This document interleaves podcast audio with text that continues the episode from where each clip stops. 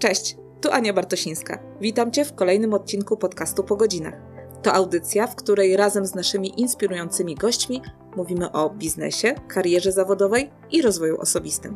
Podcast Po godzinach realizowany jest przez Arche Consulting. Naszym gościem jest dzisiaj Joanna Gardziejczyk, lider rekrutacyjny, z długoletnim stażem, około 15 lat w rekrutacji, więc już sporo procesów za sobą, ale także z doświadczeniem w prowadzeniu swoich zespołów i te dwie perspektywy będziemy chciały dzisiaj połączyć, rozmawiając o tym, jak rekrutować i jak wybierać człowieka do swojego zespołu. Cześć Asiu. Cześć Aniu. Masz doświadczenie z obydwu stron. Tak. Jesteś na bieżąco z procesami rekrutacyjnymi i masz też kontakt z wieloma menedżerami. Tak. Powiedz mi proszę, kiedy najczęściej zgłaszają się do ciebie menedżerowie z prośbą o rekrutację do zespołu? Jakie są sytuacje? Zgłaszają się do mnie HR menadżerowie, którzy dostają informacje e, o potrzebach w różnych zespołach w firmie i zgłaszają się do mnie hiring menadżerowie. Jeżeli zgłasza się hiring manager, mamy troszeczkę łatwiej, bo hiring manager jest w stanie nam opowiedzieć troszeczkę więcej o kompetencjach twardych i kompetencjach miękkich kandydata, którego poszukuje. Natomiast jeżeli zgłasza się do nas HR manager, no to mamy kompetencje twarde, natomiast o te miękkie musimy dopytać, prosić i najlepszym rozwiązaniem dla nas jest dopuszczenie nas wtedy do hiring managera, od którego możemy dostać jak najwięcej informacji na temat kompetencji miękkich. No i szukamy. Zgłaszają się dlatego, że rozwijają zespoły, bądź ktoś odszedł i zrobiła się luka, miejsce na kogoś nowego. To skupmy się dzisiaj właśnie na hiring managerach, czyli na tej rekrutacji do siebie, do swojego teamu, do swojego zespołu. Czy ta przyczyna czy to jest rozwój, czy to jest replacement, czyli ktoś odszedł i szukamy. Czy to wpływa jakoś na proces rekrutacyjny? Tak. To ma bardzo duży wpływ na proces rekrutacyjny, bo jeżeli mówimy tutaj o miejscu, które pojawiło się po starym pracowniku, który odszedł, no to to, jak będzie wyglądał sam proces rekrutacyjny, zależy też od tego, jaki pracownik odszedł. Jeżeli odszedł pracownik bardzo dobry, no to hiring manager zazwyczaj szuka kopii tego dobrego pracownika. Jeżeli odszedł pracownik z gorszymi kompetencjami, którego nie jest aż tak szkoda dla hiring managera, to my mamy łatwiej. Więc y, wolimy sytuację, kiedy jest oczywiście łatwiej, natomiast zazwyczaj trafia się tak, że po prostu jest trudniej. Więc to jest dla nas e, w poszukiwaniach gorsza sytuacja. Natomiast e, kiedy mówimy o rozwoju zespołów i hiring manager rozwija swój zespół, no to ten proces przebiega dosyć standardowo. Natomiast tutaj też mogą pojawić się różnego rodzaju komplikacje po drodze, wynikające z tego tak naprawdę, czy projekt bądź zespół, do którego trafi ten nowy pracownik, jest po prostu ciekawy. Jeżeli ma trafić na, do zespołu, który jest nieciekawy, bądź na projekt, który jest nudny, no to będzie nam ciężko znaleźć takiego kandydata. Okej, okay, to spróbujmy teraz wejść w buty tego hiring managera. Na co ja powinnam uważać, szukając osoby do zespołu w tych dwóch sytuacjach, czyli w sytuacji, kiedy rozwijam zespół i w sytuacji, w której szukam zastępstwa. Zaczęłaś trochę o tym mówić, mówiąc o tym szukaniu kopii i zastanawiam się, czy to nie jest jedna z tych rzeczy, na którą ja powinnam uważać.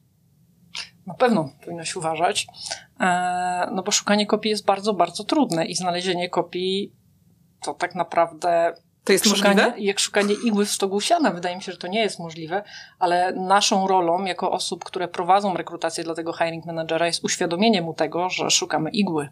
I co on na to? Czy jest gotowy na to, żebyśmy my szukali igły bardzo, bardzo, bardzo długo i być może jej nie znaleźli. Jeżeli hiring manager powie tak, jestem gotowy, to szukamy igły, ale to może potrwać nawet lata. Jeżeli stwierdzi, że nie jest gotowy, to dla nas bardzo dobra informacja i zielone światło na to, żebyśmy my mogli przedstawić mu kandydatów, których uważamy za pasujących do roli, której, którą on ma u siebie. Czyli ja muszę być świadoma tego, że moje wybory odnośnie przyszłego mojego pracownika będą wpływały chociażby na długość procesu rekrutacyjnego. Jak najbardziej. Mhm. Mm, właśnie, te moje wybory. Bo ty masz doświadczenie i z jednej, i z drugiej strony, czyli szukanie dla kogoś i szukanie dla siebie. To prawda. Czym to się różni? Mm, szukanie dla siebie wydaje się, że jest trochę łatwiejsze, ale tak no naprawdę, właśnie. jeżeli człowiek ma doświadczenie w poszukiwaniu kandydatów, w prowadzeniu rekrutacji, to sam sobie trochę podnosi poprzeczkę i zawsze chce kogoś lepszego, kogoś z większą wiedzą, z ciekawszą osobowością, więc to jest bardzo trudne mimo wszystko. Mm, natomiast szukanie dla kogoś też jest trudne, bo tak jak wspomniałam na początku, te kompetencje twarde mamy od hiring managera, poznajemy go, wiemy jaką ma osobowość, natomiast dalej nie mamy pełnego pakietu informacji na temat tego, jaką osobą powinien być nowy kandydat, jaka osoba byłaby mile widziana przez zespół. Więc to też jest dosyć istotne. E, więc co jest łatwiejsze, czy dla siebie, czy dla kogoś? Wydaje mi się, że dla kogoś, bo później ten ktoś odpowiada za to, żeby wdrożyć tą nową osobę w zespół, a ja już mam po robocie tak zwanej. Mm. no dobrze, czyli tak. Jeśli szukam dla siebie, to mam pełną świadomość tego, kogo chcę tak. znaleźć. Znaczy, mam nadzieję, że mam pełną świadomość. To nie zawsze tak jest. Mm, ale wiem, kogo szukam, nie muszę się dopytywać, nie muszę się domyślać jako rekruter zewnętrzny. E, w związku z tym, czy jeśli szukam dla siebie, to szukać raczej samemu, czy szukać ze wsparciem? Jakie tu są wady i zalety tych dwóch rozwiązań? Jeżeli ja bym miała szukać kogoś dla siebie, to na pewno szukałabym samodzielnie, ale ze wsparciem. No to powiązałaś. Mhm. A natomiast jeżeli mówimy o hiring managerze, który na przykład pochodzi z firmy produkcyjnej, no to zalecałabym, żeby sam nie szukał. Dlaczego? Dlatego, że po prostu może zepsuć ten proces. Dlaczego?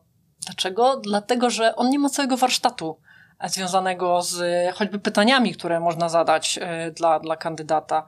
Choćby dlatego, że on nie ma narzędzi, żeby znaleźć tego kandydata. Mm, nie ma pewnie czasu na to.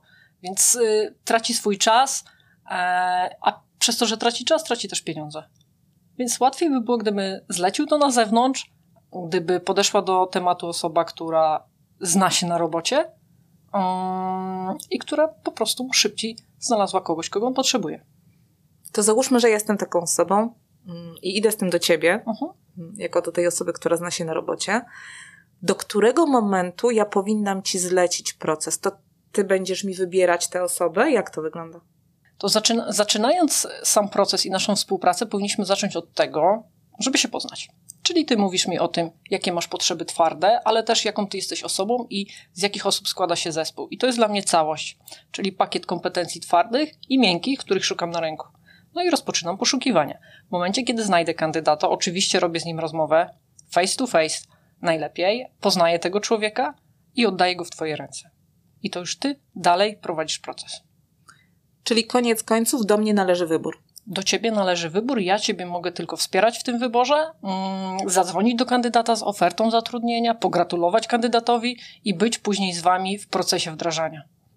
Czekaj, czekaj, ale mówiłaś o tym menedżerze, który faktycznie nie do końca mm, merytorycznie zawsze będzie przygotowany do procesu. Ty masz większy pakiet informacji, większy pakiet wiedzy, narzędzi do tego, żeby sprawdzić kompetencje i żeby dać takiego kandydata, e, który będzie pasował w moje wymagania a ja mam go wybrać, skoro nie mam tych narzędzi? Czy to nie jest tak, że to ty powinnaś mi powiedzieć, masz zatrudnić Kowalskiego?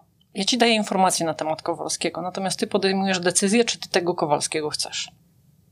Okej. Okay. A co by było, gdybyś ty podjęła tą decyzję, a nie Wolałabym nie podejmować takich decyzji za ciebie, ponieważ jeżeli Kowalski byłby nie do końca taki, jaki ty chcesz, nie pasowałby po prostu do zespołu. Ty bardziej znasz zespół. Ty się też spotykasz z tym Kowalskim. Ja ci tego Kowalskiego wybieram e, z całego worka ziarna, wybieram ci to jedno ziarno i to ziarno to jest Kowalski i ty decydujesz, czy Kowalski jest tym ziarnem.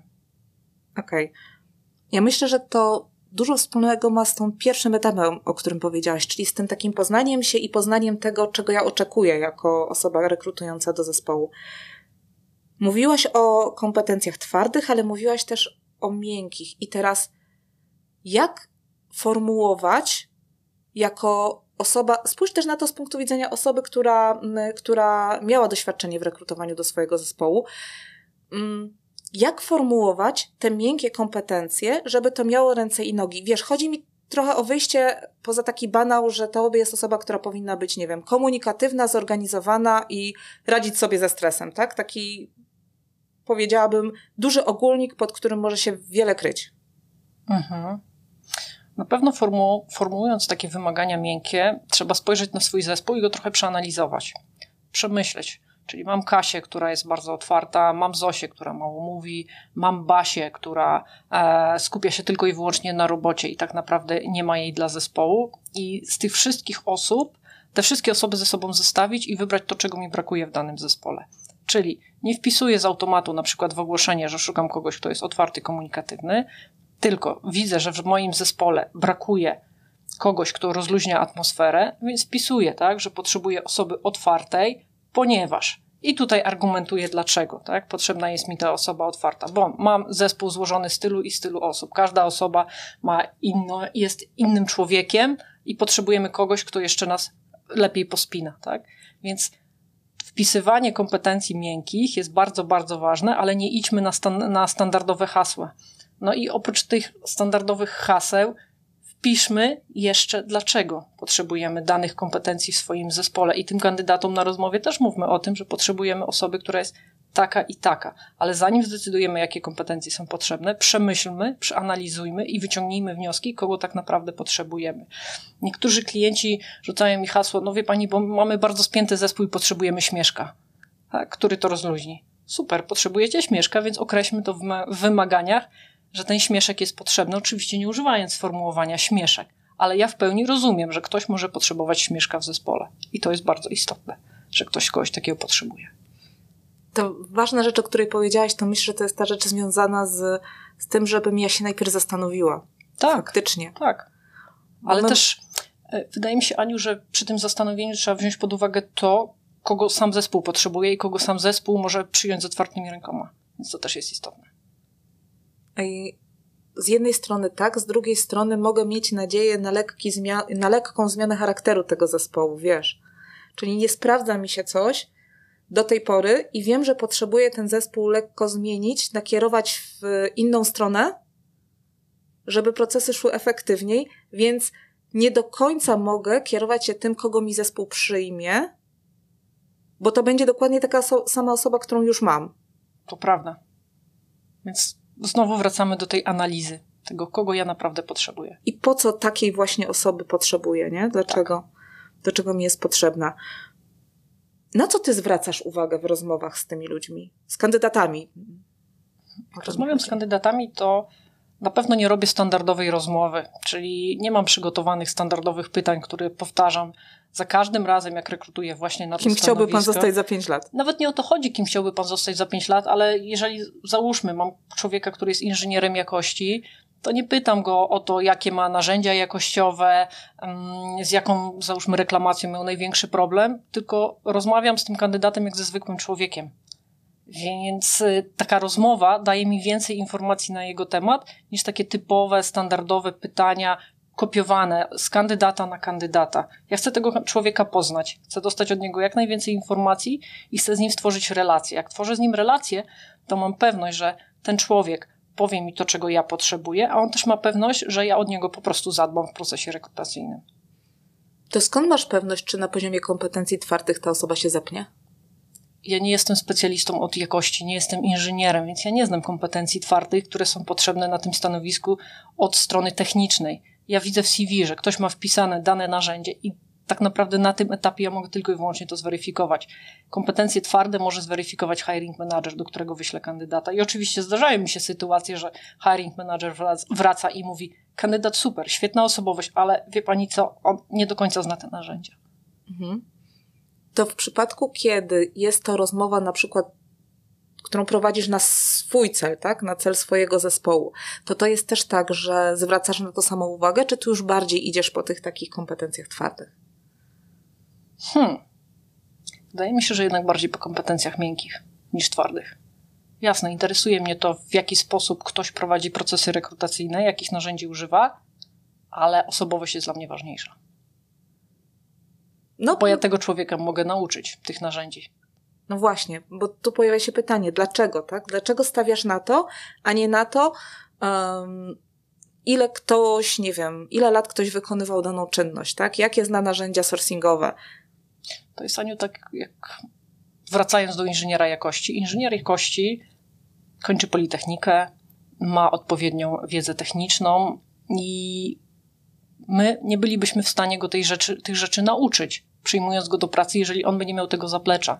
Natomiast jeżeli ktoś chce być osobą, która rekrutuje, albo chce być handlowcem, to ważna jest ta osobowość, bo narzędzi my jesteśmy w stanie nauczyć. Pokazać mu, jak rekrutować, pokazać mu, jak sprzedawać. Więc ja jestem gotowa nauczyć tego potencjalnego kandydata, natomiast osobowość jest bardzo istotna i to, czy ten kandydat w ogóle chce się nauczyć czegoś nowego i czy jest na to otwarty. Mhm tak obok osobowości idzie jeszcze jeden taki czynnik rekrutacyjny, E, nazwę go czynnikiem rekrutacyjnym, ale ty mi powiedz, czy on nim jest, bo słyszymy czasem od klientów, którzy mówią nam, nie, nie ta osoba, szukamy dalej. E, takie bardzo proste wytłumaczenie, jak pytamy się, dlaczego nie ta osoba, bo nie ma chemii. Co z tą chemią? Chemia musi być. Okej, okay, czy my jesteśmy ją w stanie jakoś określić, opisać? Czym jest ta chemia w rekrutacji?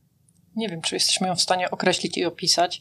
Ja zawsze mówię, że to jest intuicja kobieca i że kobiety są najlepsze w rekrutacjach, bo mają właśnie tą intuicję kobiecą i one są w stanie po, po, po 10 minutach stwierdzić, czy ten ktoś będzie pasował, czy nie będzie pasował.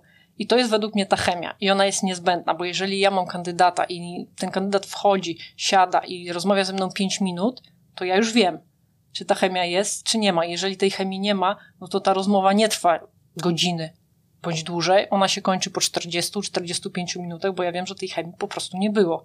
Ale nie umiem tego określić, skąd ja to wiem. Okej. Okay. To też jest dla mnie tajemnica. Pomimo tylu lat w rekrutacji. tak. No to powiedz mi, bo mówiłaś o kobiecej intuicji, mamy menedżerów panów, jak oni sobie z tym radzą? Potrzebują kobiety, która poprowadzi im proces rekrutacyjny. Okej. Okay. Ale muszą dać się nam poznać. Dobrze. I teraz mamy sytuację, w której ty widzisz, czy czujesz, no bo to raczej czujesz, skoro nie jesteśmy w stanie tego określić, że nie ma chemii, mm, a na poziomie tych kompetencji twardych, a nawet powiedziałabym kompetencji miękkich, jakoś tam określonych, opisanych, teoretycznie wszystko się zgadza. Mhm. Co dalej? Jeżeli jest to rekrutacja wewnątrz, to zapraszam innego lidera, żeby poznał tego kandydata, bo być może u nich zaskoczy i będzie ta chemia, jeżeli u mnie nie ma. Jeżeli mówimy o kandydacie, który idzie do hiring managera na zewnątrz, to przekazuję hiring managerowi tą informację, że kompetencje twarde super, osobowość też nie jest źle, ale moje przeczucie mówi, że nie do końca, więc warto się z nim spotkać, z tym kandydatem, bo być może u mnie nie zaskoczyło, ale u hiring managera zaskoczy. Czyli gdybyś mogła powiedzieć tak wprost, jaką decyzję wtedy podejmujesz? Rekomenduję kandydata do klienta. Okej, okay, ale u siebie. U siebie? Gdybyś szukała u siebie, tak? Masz osobę, która ci pasuje idealnie, formalnie i yy, powiedziałabym w tych miękkich kompetencjach, ale chemii yy, nie poczułabyś na tej rozmowie. Jaką ty decyzję byś podjęła? Procesuję kandydata dalej z innym liderem, bądź zapraszam HR biznes partnera, żeby pomógł mi podjąć decyzję. Mhm. Czyli to nie, nie jest... jestem alfą i omegą, nie skreślam człowieka. Okej. Okay. Czyli to nie jest tak, że ta chemia mówi ci od razu tak, od razu nie. Zdarzają się sytuacje, że mówi. okay. Jeżeli mówi od razu nie, a takie sytuacje miałam, no to nic z tego nie będzie. Mhm. Myślę, że też miałaś takie sytuacje, że no, czułeś, że od razu nie. Oczywiście, że tak. E, zastanawia mnie tylko, wiesz, jak my tą rozmową możemy pomóc menedżerom szukającym osób do swojego zespołu. Jeśli oni czują, że nie, a teoretycznie wszystko się zgadza. Taka osoba jak ty do nich przychodzi i mówi, e, panie Franku, no, to jest naprawdę fantastyczna osoba, ona ma wszystko, czego pan oczekiwał. A on mówi, no ale no chemii nie ma. Jak my możemy pomóc tym osobom w podjęciu decyzji? Co, co, co ty jesteś w stanie na ten moment doradzić? Jeżeli dostaję informację, nie ma chemii, to pytam, w którym obszarze tej chemii nie ma gdzie tej chemii dokładnie nie ma. Jak dostaję jakieś wskazówki, gdzie tej chemii nie ma, no to proponuję, to może sprawdźmy referencje. Może się mylimy, może ten człowiek jednak jest inny. Więc sprawdzamy referencje. I w zależności od tego, co referencje mówią, podejmujemy dalsze kroki. kroki. Zawsze możemy zrobić jakiś test osobowościowy, który też nam podpowie, jakim, jakim człowiekiem jest ten kandydat. No, to nie jest łatwa sytuacja. Właśnie, bo wiesz, ja z kolei już też tych testów się naprzeprowadzałam w życiu, nie? I też mam takie doświadczenie, że test testem, wynik tego testu pokrywa się powiedzmy z naszym wywiadem, e, jest, powiedziałabym, optymistyczny, ale ten czynnik chemii, tej tak zwanej, e, jest takim dalej znakiem zapytania, czyli ten test nam, no, Niewiele powiedział. Niewiele powiedział. Wręcz mam, na, mam wrażenie, że czasem um, osoby ten test zlecające mają nadzieję, że ten test im potwierdzi to, co one czują. A teraz jak nie potwierdza tego, co one czują, to dalej zostaje, to to nie jest tak, że my się racjonalnie, wiesz, korą przedczołową decydujemy w tym momencie na racjonalne argumenty, tylko gdzieś właśnie w głębi naszego mózgu te uczucia, odczucia działają i my mamy trudność z podjęciem decyzji To pytanie, o którym mówisz, gdzie zadajesz, gdzie tej chemii nie ma, ono jest dla mnie o tyle ważne, że wiesz, ja się zastanawiam, jak my w ogóle możemy tą chemię określić, bo ty mówiłaś, że to jest trudne. Ale wiesz, jakby, jakie to mogą być obszary, gdzie tej chemii nie będzie? Każdy obszar. Czasami zdarzają się sytuacje, że kandydat idzie do klienta i hiring manager do mnie dzwoni i mówi: Pani Jono, świetnie wypadł kandydat, ale wie pani co? On ma jakąś taką dziwną koszulę. On się będzie tak ubierał. Ja wiem, że nie powinienem tego mówić, ale no nie wiem. I już się pojawia znak zapytania, prawda? A to jest tylko koszula. I teoretycznie nie powinien być to powód do odrzucenia dokładnie kandydata. tak, dokładnie tak. Ale już u takiego hiring managera zapala się malutka, malutka lampeczka, która mówi, hmm, może nie do końca to ten kandydat, może nie do końca to ten człowiek. Więc wtedy naszą rolą jest przekonać hiring managera, że to jest tylko koszula. I że po tej I spotkajmy się koszuli... jeszcze Mhm. raz, tak? Bo koszula... E, Niech się przebierze. Dokładnie. Niech się przebierze. Niech się przebierze. Okej. Czyli z jednej strony ta chemia może być pewny, pewną różnicą między naszymi wyobrażeniami idealnego kandydata a rzeczywistością i nie mieć nic wspólnego z faktycznie osobowością kandydata. Dokładnie tak. A czasami działa to w drugą stronę, że ta chemia jest tak ogromna między hiring managerem a kandydatem, że te kompetencje idą na bok. I hiring manager dzwoni i mówi: Kandydat jest świetny, świetna osobowość, idealnie pasuje do zespołu. Co prawda, kompetencje twarde trochę gorzej, ale ja go nauczę i go bierze. Mhm. Czyli my sobie w takich przypadkach powinniśmy jako hiring managerowie zde- zdefiniować, na jakiej podstawie myśmy sobie tę chemię poczuli lub nie. Tak? I czy mamy czas na to, żeby tą chemię czuć e, i przeciągać proces rekrutacyjny na przykład. Dokładnie.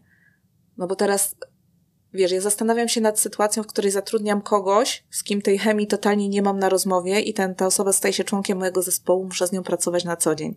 I na ile jestem w stanie przejść ponad te moje pierwsze wrażenie, które wiemy, że bardzo trudno jest zmienić. Tak, jest to możliwe, ale tak, zabiera to dużo czasu. A na ile faktycznie decydować się na to, żeby Wiesz, my, my jesteśmy w czasach, w których bardzo dużo mówimy o, o sprawiedliwości, o równości, o równości w zatrudnianiu, w traktowaniu, w rekrutacjach, o niedyskryminowaniu, a my teraz rozmawiamy o takiej rzeczy, która tak w przypadku tej koszuli może być uznana bardzo bezpośrednio za dyskryminację. Dokładnie tak. Ale też mm, tak się zastanawiam, bo mówisz teraz o tym, że mm, ten hiring manager może nie do końca czuć się dobrze z tym nowym kandydatem. Pytanie, czy ten nowy kandydat czuje się dobrze z nowym hiring managerem. Bo może być tak, że on potrzebuje pracy i decyduje się na wybór takiego, a nie innego miejsca, mimo tego, że też nie czuł chemii. I co wtedy? No właśnie. No, gwarancja. Gwarancja. Gwarancja. Mamy dwie osoby, które nie czują chemii. Mhm. No i wyobrażam sobie teraz sytuację taką, w której kandydat mm, ma świadomość tego, że kompetencyjnie świetnie wypadł na rozmowie, a ty musisz wrócić do niego z informacją, że nie, bo właśnie tej chemii nie było. I to jest najtrudniejsza rozmowa rekrutera z kandydatem. Jak ty to wtedy, wiesz, y, jak ty sobie z tym radzisz?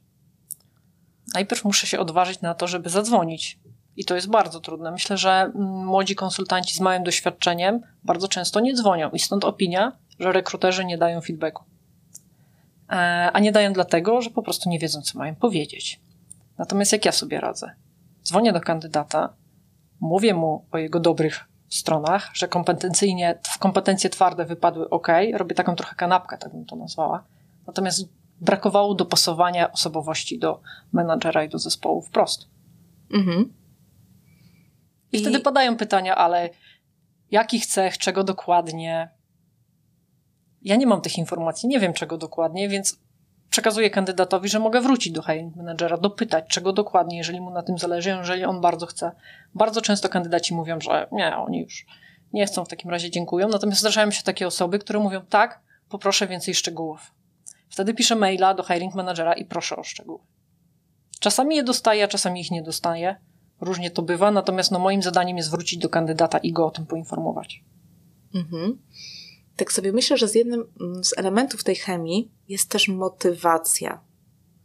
Czyli to, w jaki sposób człowiek jest zmotywowany, też będzie nam wskazywało mm, to, czy my poczujemy tego kandydata miętę, czy nie, tak? Bo chętniej czujemy miętę do kogoś, kto wiemy, że też chce, kto, po kim widzimy, że też chce. Mm. Na etapie podejmowania decyzji, co jest dla ciebie ważniejsze jako Spójrzmy, spójrzmy pod kątem właśnie osoby, e, która e, chciałaby poszukać do swojego zespołu. Czyli jako osoba decyzyjna, czym powinnam się bardziej kierować? Kompetencjami czy motywacją? Motywacją kandydata, tak? Tak. Motywacją kandydata. Chyba nie ma dobrej odpowiedzi na to pytanie. Okej, okay, to jakie są mniej dobre? Musi być i jedna strona, i druga strona. Musimy połączyć i, i motywację tego kandydata do, do zmiany pracy, bądź do rozpoczęcia pracy u nas, jeżeli jest osobą dostępną od zaraz. Musimy sprawdzić i te kompetencje, i miękkie, i twarde, i to wszystko sobie połączyć. Nie wyobrażam sobie e, złożyć oferty kandydatowi, który w ogóle nie ma motywacji do tego, żeby rozpocząć u nas pracę. Bo to zmarnowanie mojego czasu. A on pójdzie z moją ofertą do swojego aktualnego przełożonego i dostanie podwyżkę, co jest standardowym zachowaniem wśród kandydatów ostatnio. Okej, okay, czyli jak mam e, przed sobą kandydata z super kompetencjami, nawet takie dopasowanie osobowościowe było, ale tam nie ma motywacji. Pytanie, dlaczego on się pojawił na tej rozmowie? No właśnie. Bo to, że się pojawił, to już jest coś, co być może wskazuje jednak na tą motywację i ta motywacja jednak jest u tego kandydata, ale nie mówi on o niej wprost. Więc czasami jest tak, że my musimy dokopać się do tej motywacji i znaleźć odpowiedź na pytanie, dlaczego on jest u nas. Jeżeli się okaże, tak jak mówię, że chodzi tylko o pieniądze, no to jest nam przykro. Natomiast jeżeli okaże się, że jasne, chodzi o pieniądze, ale nie tylko, jego kompetencje są idealne, osobowość nam świetnie pasuje, no to w takiej sytuacji ja zrobię wszystko, żeby ta jego motywacja była coraz większa i zaproszę go do siebie. Zrobisz wszystko, żeby jego motywacja była coraz Popracuję większa. Popracuję nad nią. Hmm. Jak to się robi? Rozmową. Okay. Czy ja jako hiring manager też mogę coś zrobić, żeby motywacja mojego kandydata była lepsza?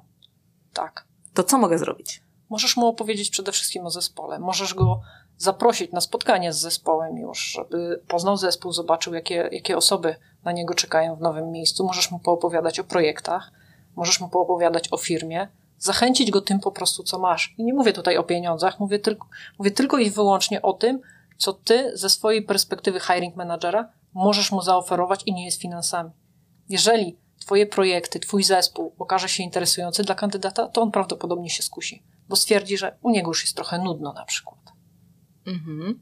Tylko wiesz, to jest tak, że ten mój proces rekrutacyjny E, w którym jestem i w którym na przykład ty mnie wspierasz, jest jednym z wielu procesów różnych, które ja sobie realizuję. Sama wiesz, że ustawienie w ogóle rekrutacji w kalendarzach hiring managerów to czasem graniczy generalnie z cudem, bo to nie jest moja główna praca. O ile Twoją pracą jest na co dzień rekrutacja, o ile hiring managerów w firmach na przykład produkcyjnych e, główną, głównym zadaniem nie jest rekrutacja, tylko wiele innych. Um, I zazwyczaj to też jest tak, że to jest jeden z kilku kandydatów, których ja mam na rozmowie, a przynajmniej chciałabym, żeby tak było. Biorąc pod uwagę obecny rynek pracy, różnie jest. Mm, no i teraz, wiesz, to jest sytuacja, w której ja powiedziałabym ci 10 lat temu, że to ja mam wybrać kandydata. A ty mi mówisz teraz, że ja mam coś zrobić, żeby jego motywacja była większa.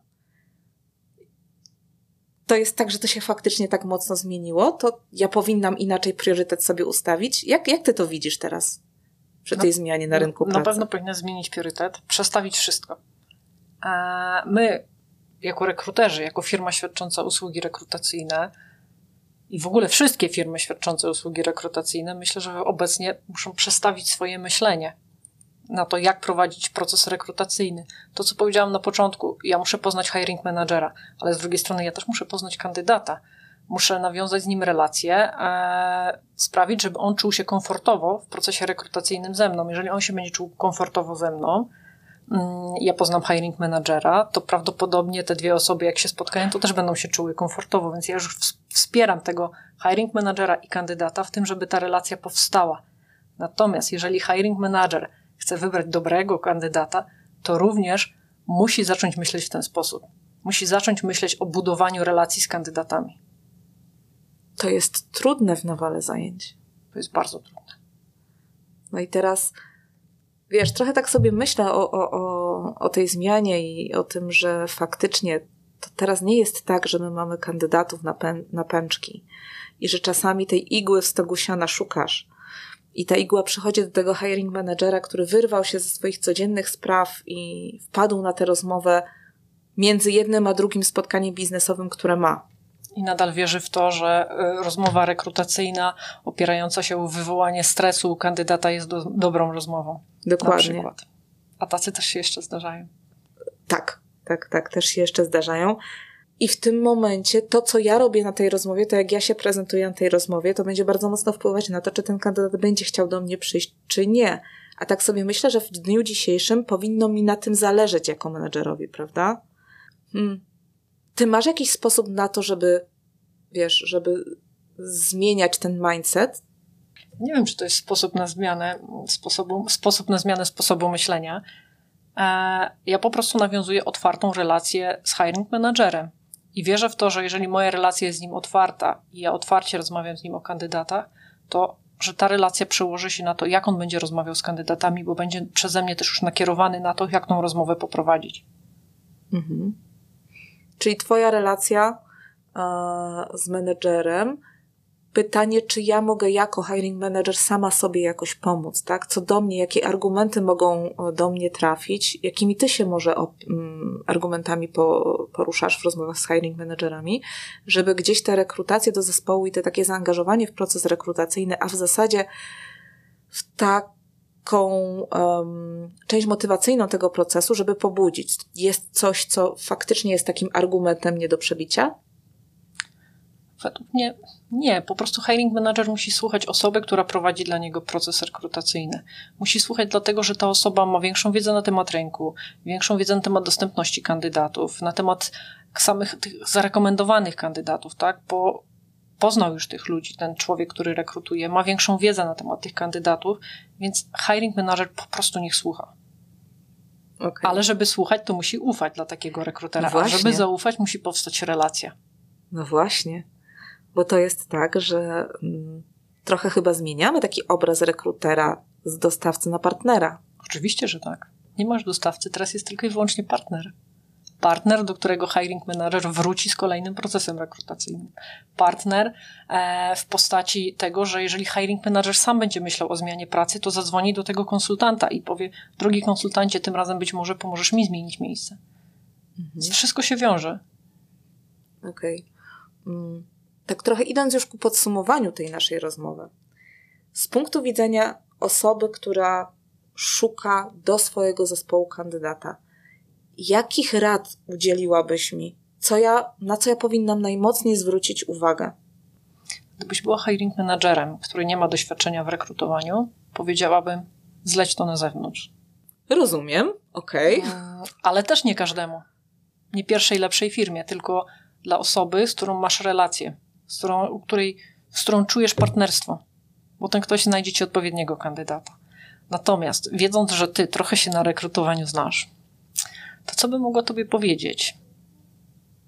Idź za sercem, a później za rozumem. Czyli jednak wracamy do chemii? Do chemii.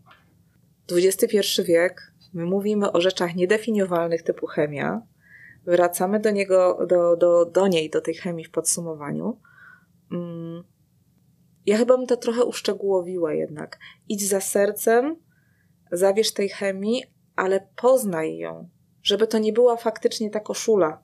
Dokładnie tak, dokładnie tak. Żeby tam było coś w, w środku, co da się w jakiś sposób opowiedzieć, chociażby w takiej rozmowie ze swoim partnerem z firmy rekrutacyjnej, żebym ja mogła o tym, o tym opowiedzieć.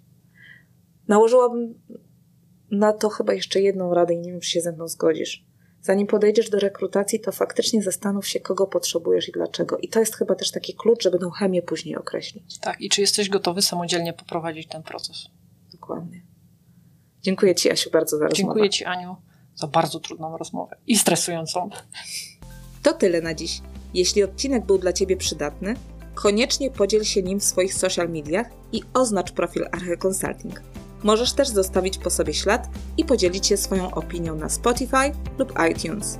Do usłyszenia po godzinach.